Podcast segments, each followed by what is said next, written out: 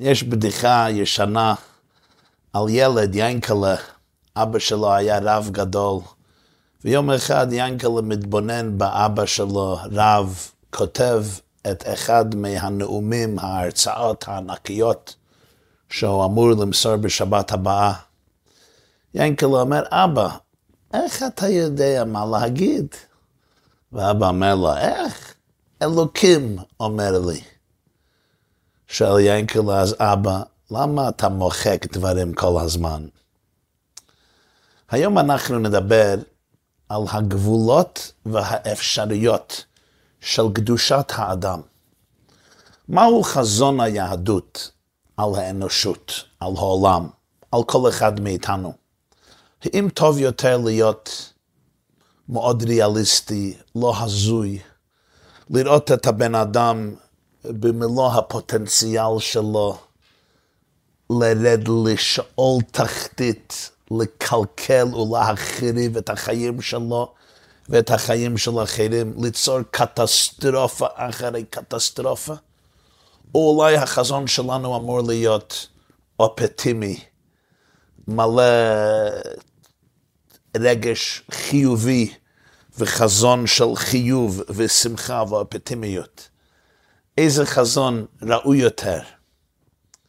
וגם, מה לעשות באמת עם כל הקולות המתרוצצות בתוך המוחות שלנו, לפעמים כל היום וכל הלילה, קולות שונות ומשונות שיוצרים מתח וחלחלה ואנגזיירי, פחד וחרדה. הוראת הפתיחה של פרשת קדושים עשויה, עשויה להיות אולי המאתגרת ביותר בכל התורה כולה. כך מתחילה הפרשה, ספר ויקרא, פרק י"ט, פסוק א', התחלת פרשת קדושים. וידבר אדוני אל משה לאמור. אלוקים מדבר אל משה רבנו ואומר לו, דבר אל כל עדת בני ישראל ואמרת עליהם, קדושים תהיו, כי קדוש אני, אדוני אלוהיכם. מה פירוש הדברים? לכל ראש, מה פירוש קדושים תהיו? תהיו קדושים. מה זה אומר להיות קדוש? איך אני מקדש את עצמי? איך אני נעשה קדוש? ראש הפשטנים, רש"י רבינו שלמה יצחקי ורוב המפרשים מסבירים שפירוש הדבר של קדושה, קדושים תהיו, פירושים תהיו. זה להפריד מעצמנו את ההנהגות הלא מוסריות, במיוחד בתחום הזוגיות והדבקות האינטימית. ורובנו מבלים הרבה מחיינו בעבודה זו כדי להשיג את הקדושה הזו, כדי, כדי להיות באמת נקי, נקי כפיים ובר לבב, להיות נקי בתחום המוסרי.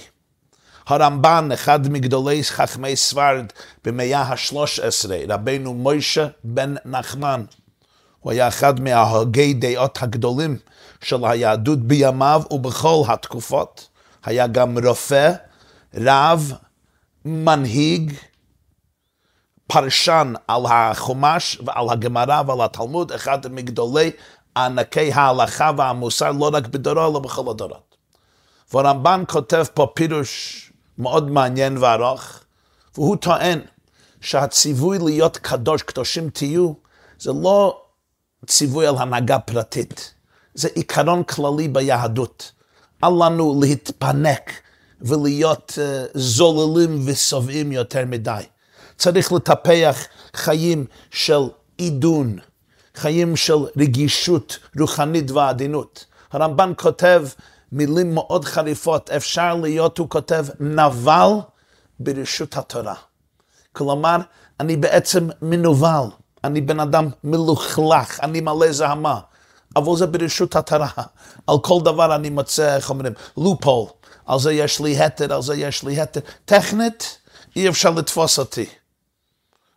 מבחינה טכנית, אי אפשר לתפוס אותי, אני עושה הכל לפי החוק.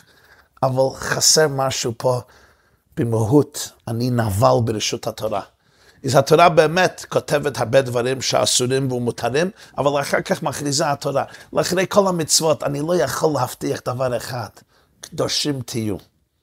קדש עצמך גם במותר לך. אולי מבחינה טכנית זה מותר, אבל זה לא יפה. זה לא מתאים. אה, זה לא נעים. מספרים סיפור, בדיחה ישנה, זה לדאבוננו, זה לא רק בדיחה, זה לפעמים, זה קורה בחיים שלנו. מספרים על איזה קמצן. הוא היה גביר גדול וקמצן נורא.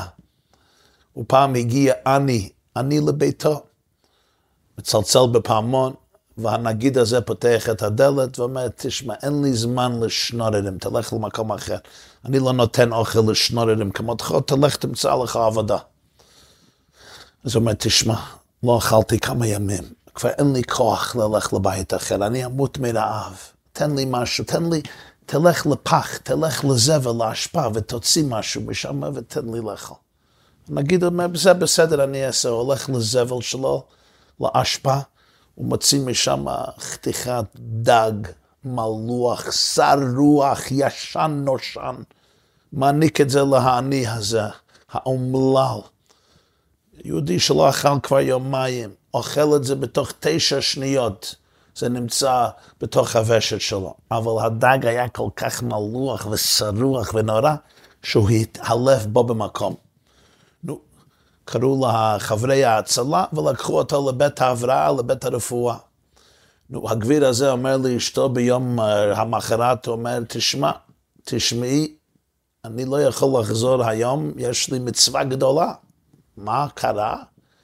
אז הוא אומר לה, תשמע, האורח שלנו אתמול, זה שהענקתי לו את הדג, לדאבוננו הוא נעשה חולה, הוא נמצא בבית הרפואה, נמצא בבית הבראה, אני צריך לבקר אותו, מצוות ביקור חולים. בסדר, הולך לבקר אותו. יום אחר כך אומר לאשתי, היום אני לא חוזר הבית, למה? האורח שלנו, שהיה נמצא בבית חולים, בבית רפואה, לדאבוננו, למגינת ליבנו, הוא מת, הוא נפטר, נסתלק לבית עולמו. יש מצווה גדולה, אני צריך ללכת להלוויה. בסדר, תלך להלוויה. ביום שלאחרי זה אומר לאשתו, היום אני לא חוזר בערב. הוא השאיר כמה יתומים הזה, האומלל הזה שמת. הוא השאיר יתומים, יש מצווה גדולה ללכת לבית, לנחם אבלים. בסדר. הוא הולך לניחום אבלים, לבית השיבה, לאוהל היגון וההנחה. חוזר מניחום אבלים, חוזר, נכנס הבית, חיוך מאוזן לאוזן. כבר 25 שנה אשתו לא ראתה את הבעל שלה כל כך מבסוט, כל כך שמח. היא אומרת, שמדל, לשמחה, מה זה וזה, מה אתה כל כך שמח, אתה חוזר מבית אבלים, אתה חוזר מבית של יתומים ואלמנה, מה השמחה הזה? הוא אומר לה, איך אני לא יכול להיות בשמחה. ותשמעו רבותיי, הסיפור הזה מקורו ממזרח אירופה ביידיש, אז אני אגיד את זה ביידיש, ואחר כך אני אתרגם לעברית. הוא אומר לה, איך אני לא יכול להיות שמח? גיבה קוק ויפל מצווה sich hab abgetan mit Stückel Fisch. איך אני לא יכול להיות מבסוט? תראה כמה מצוות קיימתי עם חתיכה אחת של דג שרוח. ארבע מהמצוות הכי גדולות ביהדות קיימתי עם חתיכת הדג הזה. הכנסת אורחים, ביקור חולים, הלוויית המת וניחום אבלים. איפה יש עסקה כזו בחיים, חתיכה אחת של דג בזבל, ארבע מהמצוות הגדולות. נו, זה המחשה דרמטית אבל קלאסית לדברי הרמב"ן. נבל ברשות התורה. הוא עוד חושב שהוא דתי, הוא חושב שהוא חרדי, הוא חושב שהוא מקיים מצוות השם, אבל מה? הוא לא שייך לכלום, הוא לא תופס את כל הנקודה. כל היהדות אצלו לא קיימת. אולי הוא עושה כל המנהגים וכל הדינים וכל הדברים הטכניים, אבל הנשמה, הפעימה של היהדות, הנקודה, אומר הרמב"ן, זה הוא לא תפס, הוא נבל, הוא מנוול.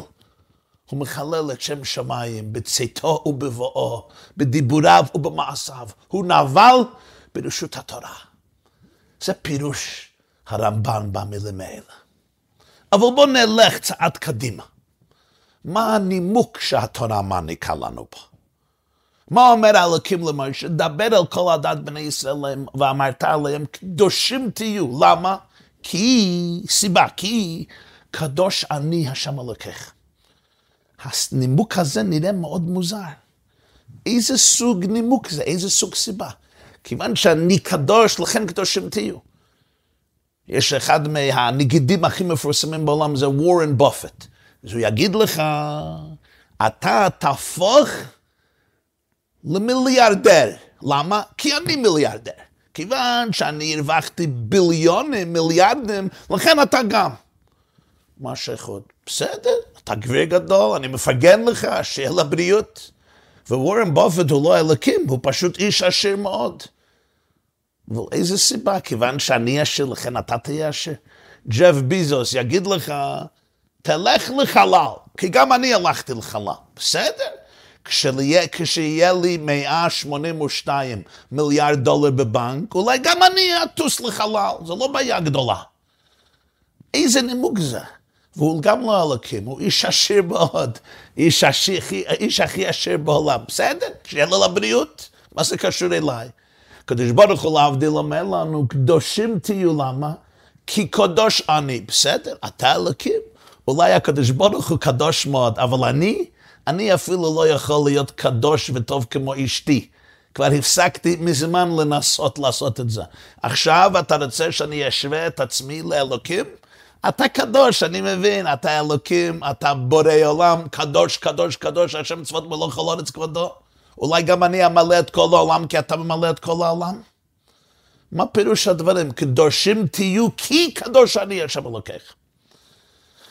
כשאנחנו מסתכלים במדרש, מדרש רבה של החכמים, זכרונם לברכה, לפסוק הזה, אז אנחנו מתבלבלים עוד יותר. המדרש אומר, זה מדרש רבה ויקרא, פרשה כ"ד, פסקה ט', ואני מצטט, קדושים תהיו, כותב המדרש, יכול כמוני, תלמוד לומר כי קדוש אני, קדושתי למעלה מקדושתכם. התרגום המילולי של המדרש הוא, התורה אומרת, דבר אל כל הדת בני ישראל ואמרת עליהם, קדושים תהיו, יכול כמוני, אולי תחשוב שאתה יכול להיות מקודש כמוני כמו אלוקים, תלמוד לומר, לכן הפסוק ממשיך, לא, לא, לא. כי קדוש אני השם אלוקיך. אל תדמה, איך אומר הנביא, אל מי תדמיוני ואשווה, אל תדמה את קדושתך לקדושתי, לקדושת הקדוש ברוך הוא הבורא, קדושתי למעלה מקדושתכם. ואני שואל שוב השאלה הזו, מי היה עושה דמיון, מי היה מדמיין לעצמו שהוא יכול להיות קדוש כמו הקדוש ברוך הוא? וצריכים שהתורה תפריך את המיתוס ואת ההזיה ואת החלום ההזוי והדמיון הזה. יש, uh, סתם מעניין, היה אחד מגאוני ליטא בדור הקודם, היה הגאון רבי חיים שמואלביץ'. חיים שמואלביץ', הוא היה מגוילי שנגחאי, ואחר כך הגיע לארץ, והיה ראש ישיבת מיר, ישיבת מיר הגדולה והענקית בירושלים. רב חיים שמואלביץ', אז הוא מספרים שהוא אמר פעם, שאם מישהו היה פוגש ורואה את הרב הקדוש, רב שלוים קזווילר, אחד מגדולי החסידות, שנפטר בירושלים בשנות ה-40, בתש"ה, 45 אני חושב, 1945, היה רב שלוימקה מזוויל, רב שלוימקה זווילר. רב חיים שמואלביץ' אמר, מי שהיה רואה רב שלוימקה זווילר, הוא היה מבין את השאלה של המדרש, יכול כמוני? אתה חושב אתה יכול להיות מקודש כמוני? כי אתה היית רואה את הקדושה. את, ה, את אהבת השם ואת אהבת ישראל ואת המוסריות ואת הרגישות של הרב הקודש של פסלם קזווילר, הייתם מבין את השאלה של המדרש, יכול כמוני. אבל לרוב אנשים כערכנו, מה פירוש? יכול כמוני, תלמוד לא אמר, כי קדוש אני קדושתי למעלה מקדושתכם. אז יש שתי דרכים להבין את המדרש הזה. אחד זה באופן פשטני, פשוט להבין את המילים, את, המיל, את המסר המילולי של המדרש, שהמדרש פשוט מסביר, יש בני אדם שבאמת נכנסים לאיזה סוג דמיונות, והם הזויים. הם באמת מתחילים לחשוב שהם יותר נעלים מבני אדם אחרים. וזה מסוכן מאוד.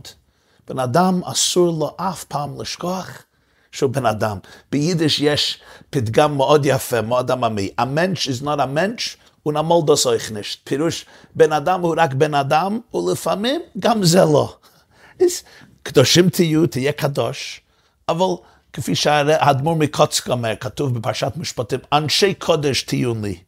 תזכרו שאתם אנשי קודש, שהקדושה תהיה אנושית. אל תשכחו אף פעם שאתם בני אדם, אתה לא מלאך, אתה לא אלוקים. תישאר בהפשיטות שלך, באנושיות שלך. תזכור שיש לך יצרים אפלים, שיש לך צדדים חשוכים. אנחנו רואים הרבה פעמים מה קורה כשבני אדם שהם מנהיגים, הם כריזמטיים, יש להם השפעה. לא מזמן בארץ הייתה לנו קטסטרופה כזה, כזו, שאנחנו דיברנו על זה כבר כמה פעמים.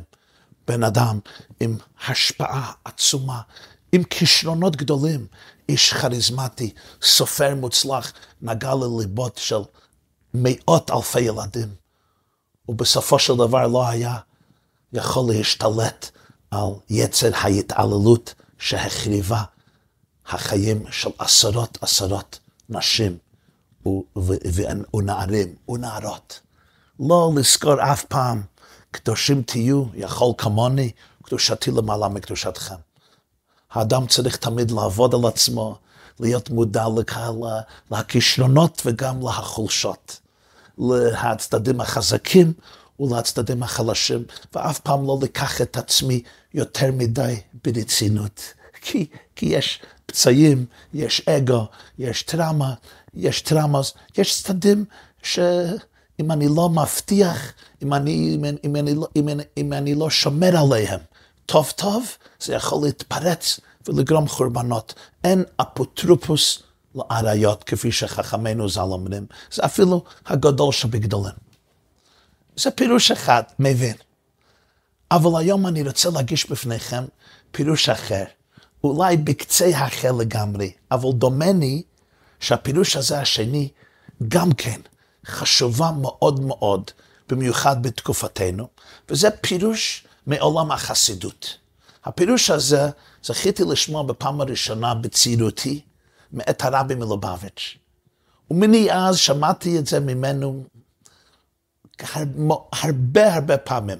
בשנים האחרונות אני חושב שכמעט בכל שנה בפרשת קדושים הוא היה חוזר על הפירוש הזה.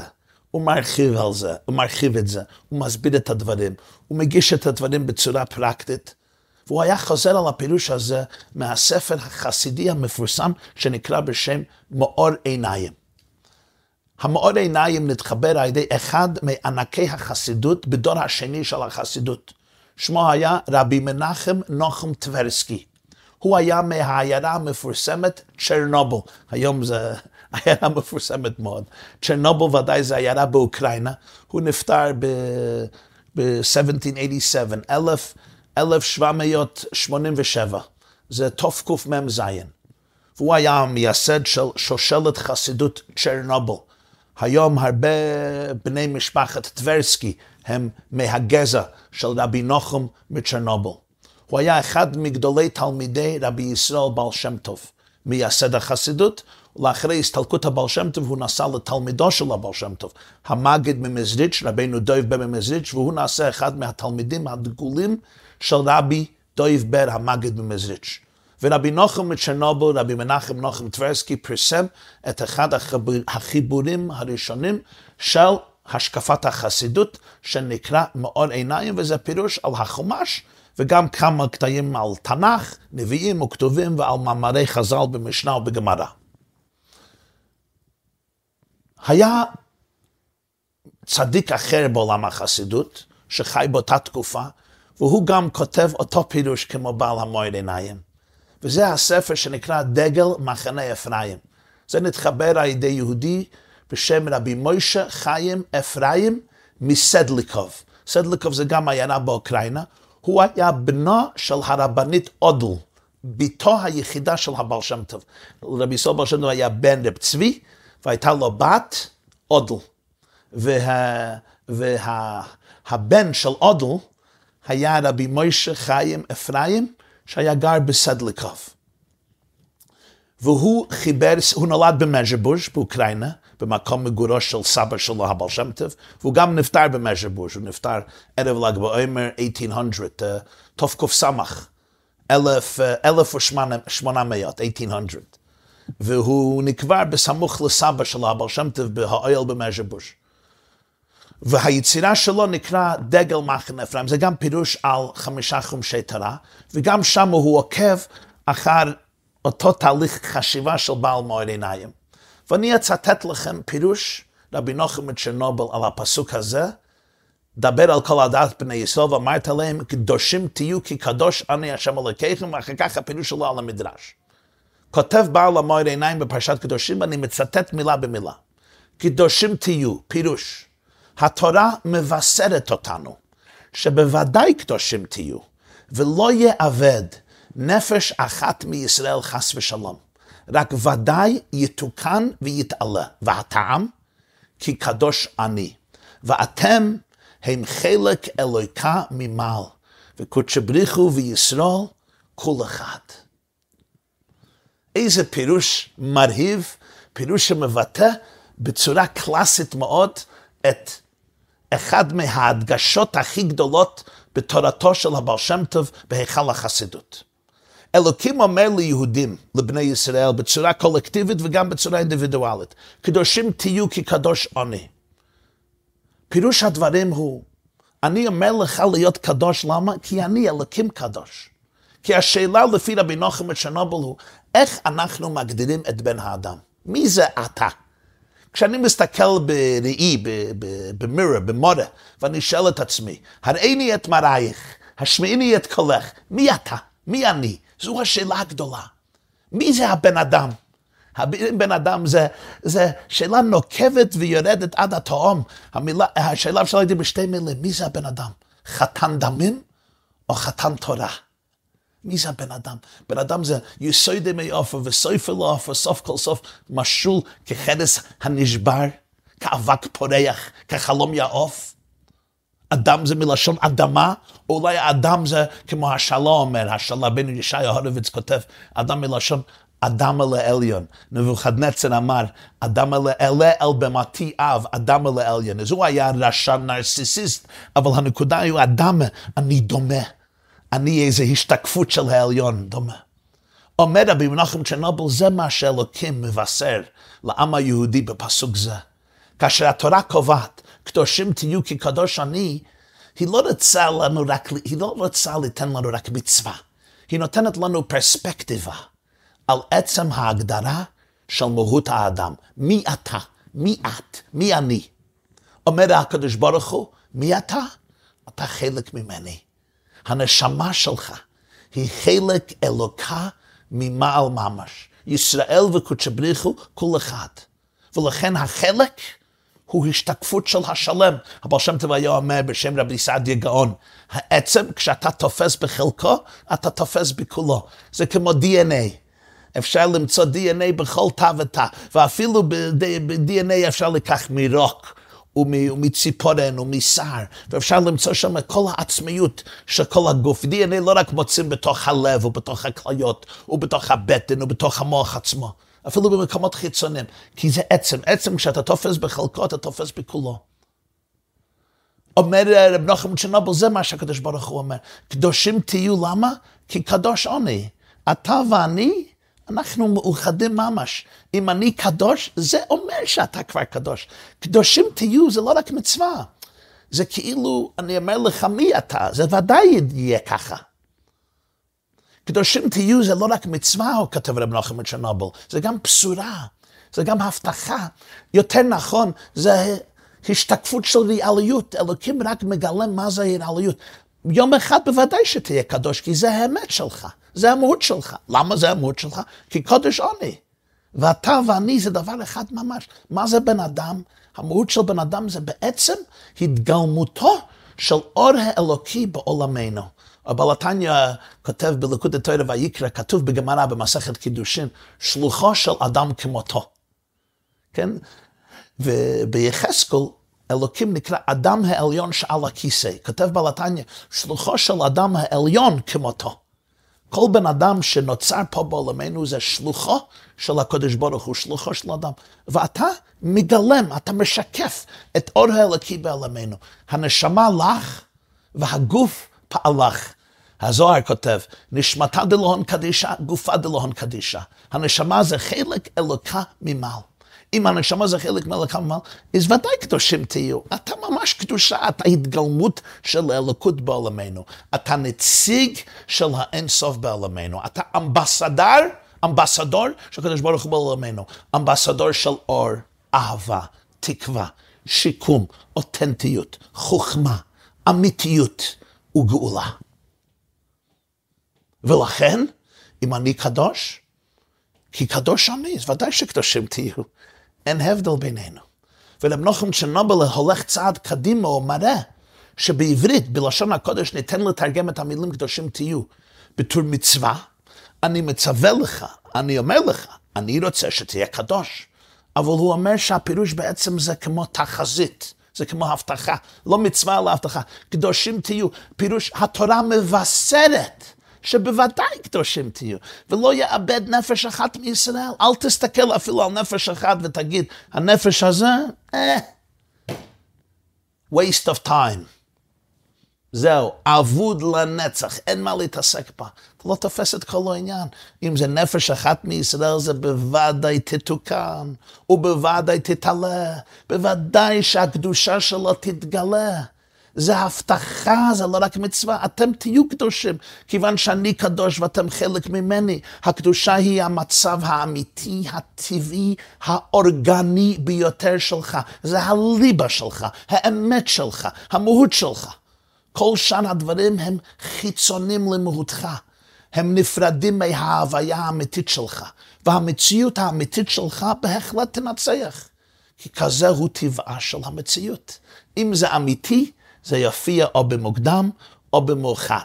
אני יכול לברוח מעצמי לזמן מה, אני יכול לברוח מעצמי זמן רב, אבל בסוף אני חוזר לעצמי כי אין לי ברירה. אני אני.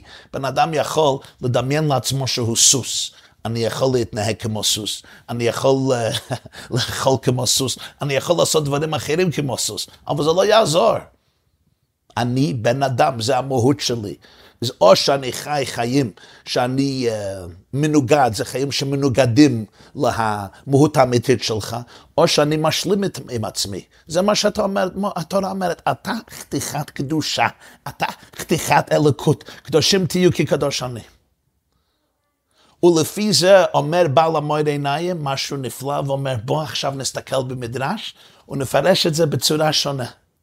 מה אומר המדרש שוב? קדושים תהיו יכול כמוני? תלמוד לומר כי קדוש אני קדושתי למעלה מקדושתכם. אז פה המורה עיניים, כדרך של כמה מגדולי החסידות, לוקח את דברי המדרש והופכת אותם. ואומר, יכול כמוני, אני אצטט מילה במילה מהמורה עיניים. יכול כמוני בניחותה.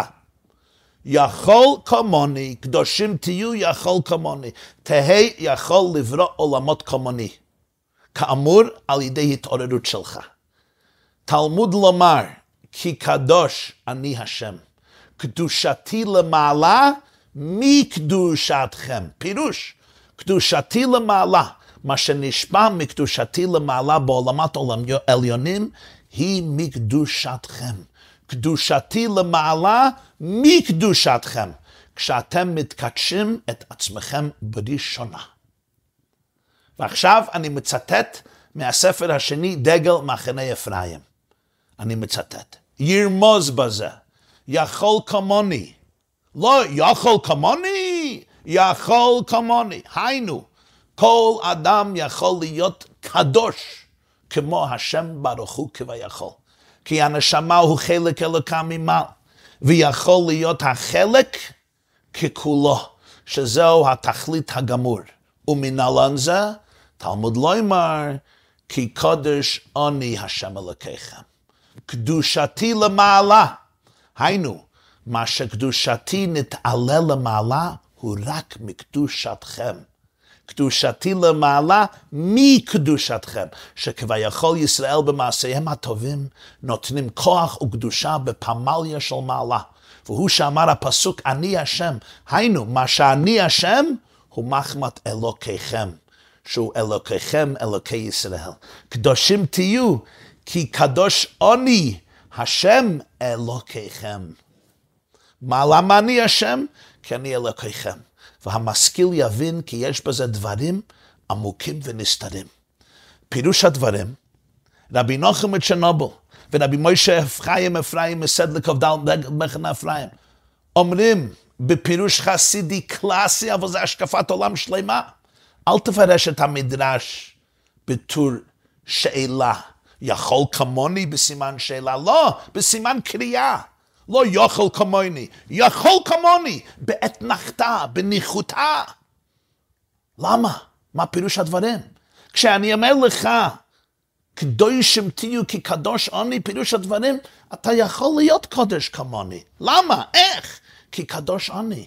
מכיוון שאני קדוש ואתה בעצם חלק ממני, הנשמה שלך זה חלק אלוקה ממעל, והחלק יכול לשקף את השלם. אתה יכול להיות קדוש כמוני, אני ואתה באמת אחד. אם אני באמת קדוש, זה כבר אומר שאתה קדוש. ועוד יותר, המדרש מסביר את זה. יכול כמוני, למה? כי קדוש אני, הקדושה שלי, זה מקדושתכם. ופה הוא ילך צעד קדימה יותר, זה לא רק אתה יכול להיות קדוש כמוני. הסיבה שאני קדוש זה בגלל שאתה קדוש. קדושים תהיו כי קדוש אני. הקדושה שלי מגיעה מהקדושה שלכם. אז כמו שהקדושה שלכם נובעת מהקדושה שלי, זה גם להפך. קדוש אני השם אלוקיכם, הוא אומר, זה שאני השם זה בגלל שאני אלוקיכם. הקדושה שלי נובעת ממכם. כלומר, האדם והקדוש ברוך הוא מאוחדים בצורה העמוקה ביותר שניתן להעלות על הדעת. לחיים שלי, לחיים שלך או שלך, ולכל רגע מהחיים שלך. יש משמעות יוצאת דופן. למה שאני כן עושה, אני לא עושה, יש השפעה נצחית על העם היהודי כולו, על כדור הארץ, על הפלנטה, על היקום כולו, על נצח ההיסטוריה, וכביכול על השם עצמו. הוא קדוש כי אני קדוש. לחיינו כאן למטה, לקדושתנו כאן למטה. יש הכוח להשפיע כביכול על הקדוש ברוך הוא. אם הוא קדוש זה רק מדגיש עד כמה אנחנו באמת קדושים. איך חולם יעקב אבינו בפרשת ויצא. והנה השם ניצב עליו. מפרש המדרש, אלוקים מתקיים על הצדיקים. זה לא רק השם ניצב עליו, השם עומד שם או מסתכל, לא, הוא ניצב, הוא כביכול עומד עליו. יעקב הוא התשתית של אלוקים בתוך הבריאה. למה? אלוקים צריך אותי, אלוקים ברא אותי. העניין הוא שמי מגלה את השכינה בעולמנו, מי מהווה את התשתית, את היסוד, את ההתגלות האלוקית בעולמנו, זה אתה, זה אני. אתה צינור, אתה סילון, you're a channel, אתה שגריר, שלוחו של אדם כמותו, האור האלוקי מאיר בעולמנו על ידך, זה המציאות האמיתית שלך. קדושתי למעלה זה הכל מקדושתם, אתה יכול לברוא עולמות כמוני. המחשבות שלך, הדיבורים שלך, המעשים שלך, החוויות שלך. זה לא רק חוויות ודיבורים ומעשים, מחשבות של איזה בן אדם אנוש חלש, שהוא כלומניק ושתחתת זבל. לא, השקפה אחרת לגמרי. החוויות שלך קשורות עם שיא, עם שיא הקדושה. יעקב חבל נחלתו, כמו חבל, זה קשור למעלה וראש, קשור למטה וראשו מגיע למעלה, סולם מוצב ארצה וראשו מגיע השמיימה. אז החיים שלי, שלי יוצר, יוצר בעולם הזה ובעולם הבא, בעולמות התחתונים ובעולמות העליונים. לכאורה מילים יפות, מילים מקסימות, מילים מנחמות, אבל מה זה מבחינה פרקטית? האם זה ריאלי? אתה אומר לי להיות קדוש כמו אלוקים, מה זה בדיחה? מה זה חלום? אשליה? אני מכיר את עצמי. אתה מכיר את עצמך. האם זה באמת הגיוני להגיד לבן אדם בדורנו, היה קדוש, כי קדוש אני, ואתה והשם אחד? כמן. אנחנו לא חווים את עצמנו בצורה זו, אפילו אלה בינינו שאנחנו קצת הזויים. פה מגיעים לעוד פירוש יפהפייה של אחד מענקי החסידות הידוע בשם רבי ישראל מריז'ן. רבי ישראל מריז'ן היה באמת נכדו של רבי מנחם נוחם מצ'רנובל. שמו היה רבי ישראל ריזן, רבי ישראל פרידמן, מהעיר ריז'ן באוקראינה. הוא נפטר ב-1850, 1850. הוא גם ידוע במילון החסידי דר הילה רוז'נר, היהודי הקדוש מרוז'ן. והוא מציג פה uh, דרך מעשית ופרקטית מאוד בכל העניין הזה. ובוא נגיד לכם מה אומר הרוז'נר, רבי סול מריז'ן. הוא אומר ככה, המדרש אומר, קדושים תהיו כקדוש עוני, יאכל כמוני, יאכל כמוני, תלמוד לא אומר כקדוש עוני. קדושתי למעלה מקדושתכם. מפרש הרוז'נר ככה, יאכל כמוני, אתה טועה. איך אתה, אתה טועה, איך אתה יכול להיות קודש כמוני? קדושים תהיו כקדוש אני. איזה אשליה, איזה חלום, איזה דמיון. כיוון שאני קדוש, לכן אתה תהיה קדוש. אתה עם כל האתגרים וכל המבוכות וכל הבעיות וכל הייסורים וכל הפחדים וכל התסבוכים הפסיכולוגיים והנפשים והפיזיים והרוחניים, מה? מה אתה מכניס בן אדם לדמיונות שהם מעל ומעבר המדרגה שלו? אתה מכניס בני אדם סתם לחלומות שחלמו אחרים על אחרים. יכול כמוני? אתה תוהה איך אתה יכול להיות מקודש כמוני. אומר המדרש, תלמוד לא יאמר כי קודש אני. מפרש רבי סול מרושן ככה, אל תקרי תלמוד לא יאמר כי קודש אני, תקרא את זה ככה. תלמוד לא יאמר, לא תלמוד לא יאמר. תלמוד לא יאמר, תלמוד לומר כי קודש אני. תלמוד להגיד, למד את עצמך לומר כל הזמן, כי קדוש אני. עליך לחזור על הביטוי, כי קדוש אני, כדי להזכיר לעצמך מי ומה אתה באמת. המכשול הגדול ביותר בפניך ובפניי, לחיות חיים של משמעות, חיים של בריאות, שלמות, בריאות מושלמת, פיזית ורוחנית ורגשית. לחיות חיים של קדושה, של חיים של נעימות, מתיקות, אהבה, תקווה, חיים של גאולה, חיים של מודעות ודבקות פנימית. המכשול הגדול ביותר לחיים זה, זה האמונה שלי או האמונה שלך, האמונה שלך, שאתה לא קדוש, שאתה מלוכלך, שאתה עצלן, שאתה מוזנח, שאתה לא ראוי, שאתה פגום, שאתה שפל, שאתה חוטא, שאתה בזוי, שאתה טמא, שאתה אגואיסט ונרסיסיסט. מה שמרחיק, מה שמרחיק אותי כל כך מהשם, זה שאני חושב שאני מרוחק מהשם. אז הרב הקודש רבי ישראל מריז'ן מייעץ לנו. תלמוד לומר, כי קדוש אני, קדושתי למעלה מקדושתכם. תגיד לעצמך כל בוקר את האמת על עצמך, כי קדוש אני. אתה קדוש, אתה מדהים, אתה שיא הקדושה ואתה רב עולמנו.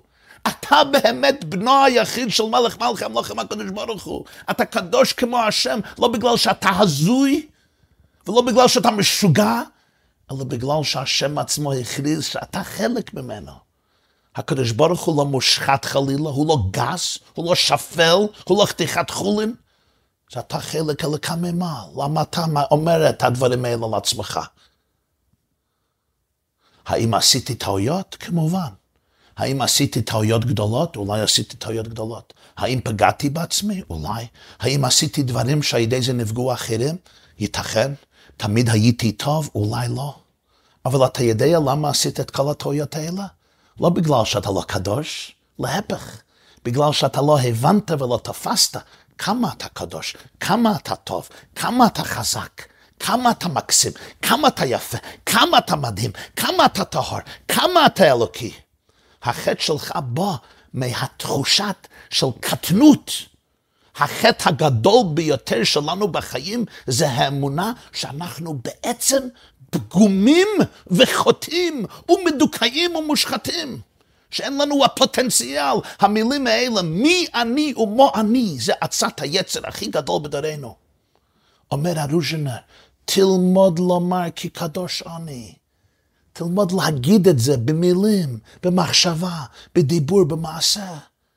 אל תיתן להקול שבתוכך, שאומר לך כמה מושחת אתה, להשתלט על החיים שלך. אל תיתן להקול שאומר לך כמה פחדן אתה, כמה עצלן אתה. ובפרט אם עברת דברים קשים בחיים, אם עברת התעללות, אז הקלות האלו בוקעים מתוך פנימיותינו ומשפילים אותנו כל הזמן. אל תיתן להקלות האלו ששוללים את כוחו של האור האינסופי שנמצא בתוכך להשתלט עליך. יש לנו את הכוח ואת העוצמה להגיד לא לפיתויים ולתמונות שמסביבנו. שרוצים להגיד לנו עד כמה נמוכים. יש לי הכוח להתנצל בפני אלה שאולי פגעתי בהם. יש לי הכוח להגיד סליחה. אני לא צריך לפחד. מישהו באמת התגלמות של האינסוף, לא צריך לפחד להגיד סליחה. לא צריך לפחד להיות vulnerable ופגיע. יש לך יכולת אינסופית לבנות לך חיים מאושרים ומש... ומש... ומשמעותיים לעצמך ולכל הסביבה שלך. יוכל כמוני, תלמד לומר, זה צריך ללמוד להגיד, כי קודש עוני, קדושתי למעלה מקדושתכם. שהקדושה שלי זה רק רק דבר טפל. כל הקדושה למעלה, אומר הקדוש ברוך הוא, זה למעלה, זה מגיע מקדושתכם. זה מקדושה, והנה השם ניצב עליו, תבין מי אתה. היה יהודי, זכיתי להכיר אותו, שמה היה רבי יצחק דוד גרונר. זיכרונו לברכה. הוא היה שגריר הרבי מלובביץ' במלבורן באוסטרליה. הוא בנה שם עשרות מוסדות חינוך, ישיבות, חדרים, תלמודי תורה, בתי ספר לבנות, בתי ספר לישישים, מוסדות סוציאליים עבור הקהילה, והוא, והוא ניהל אותם במסירות ובנאמנות במשך עשרות שנים.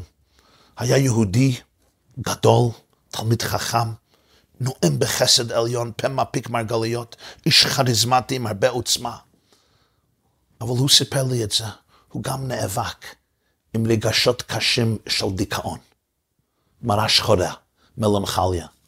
והוא סיפר לי שפעם הוא ביקר בניו יורק, והוא נכנס ליחידות עם הרבי מלובביץ'. לפני יציאתו מהמשרד של הרבי ברחוב 700, בכתובת 770 מיסטר פארקווי בניו יורק, אומר לו הרבי ביידיש, ואני אצטט מה שהוא אמר לי, הרבי אמר לו, the first zurück in Australia, wirst du dich überfahren den Pazifik, sollst du reinwerfen, sollst du reinwerfen dein Morischheure in den Pazifik. אתה נוסע חזרה לאוסטרליה, מעל האוקיינוס השקט, אז תיקח את חוסר הביטחון שלך, את הדיכאון שלך, ותשליך את זה לתוך הפסיפיק, לתוך האוקיינוס השקט. שם תזרוק את הדימוי השלילי שלך. בעיניי זו לא הייתה פרידה מקסימה, יפה. זה היה מסר עמוק לחיים. חוסר הביטחון שלנו זה לא מגדיר את העצמיות שלנו. זה לא מי שאנחנו. הפחדים והמחשבות השליליות לא מהווים את הליבה, את הנקודה האמיתית שלנו. זה כמו מזוודה נוספת שתקועה במוח שלנו. ועל מטוס אי אפשר לקוח כל המזוודות. יש מזוודות שצריכים לזרוק. איזה מזוודה, ובמזוודה זו יש המון קולות של דימוי עצמי שפל, של דיכאון, וכל הקולות האלה. הרב אומר, תיקח את המזוודה הזו, תזרק את זה מהחלון ותתמקד במשימה שלך בעולם הזה. לא שהמזוודה הזו לא קיימת, היא קיימת. לפעמים אני לא יכול סתם לזרוק את זה מהחלון, שזה ילך לפסיפיק. אבל אני צריך, תמיד צריך להיות מוכן לראות את זה כמו מזוודה. זה שמה. אולי זה יישאר שמה לכמה זמן. אולי החלון סגור במטוס עכשיו.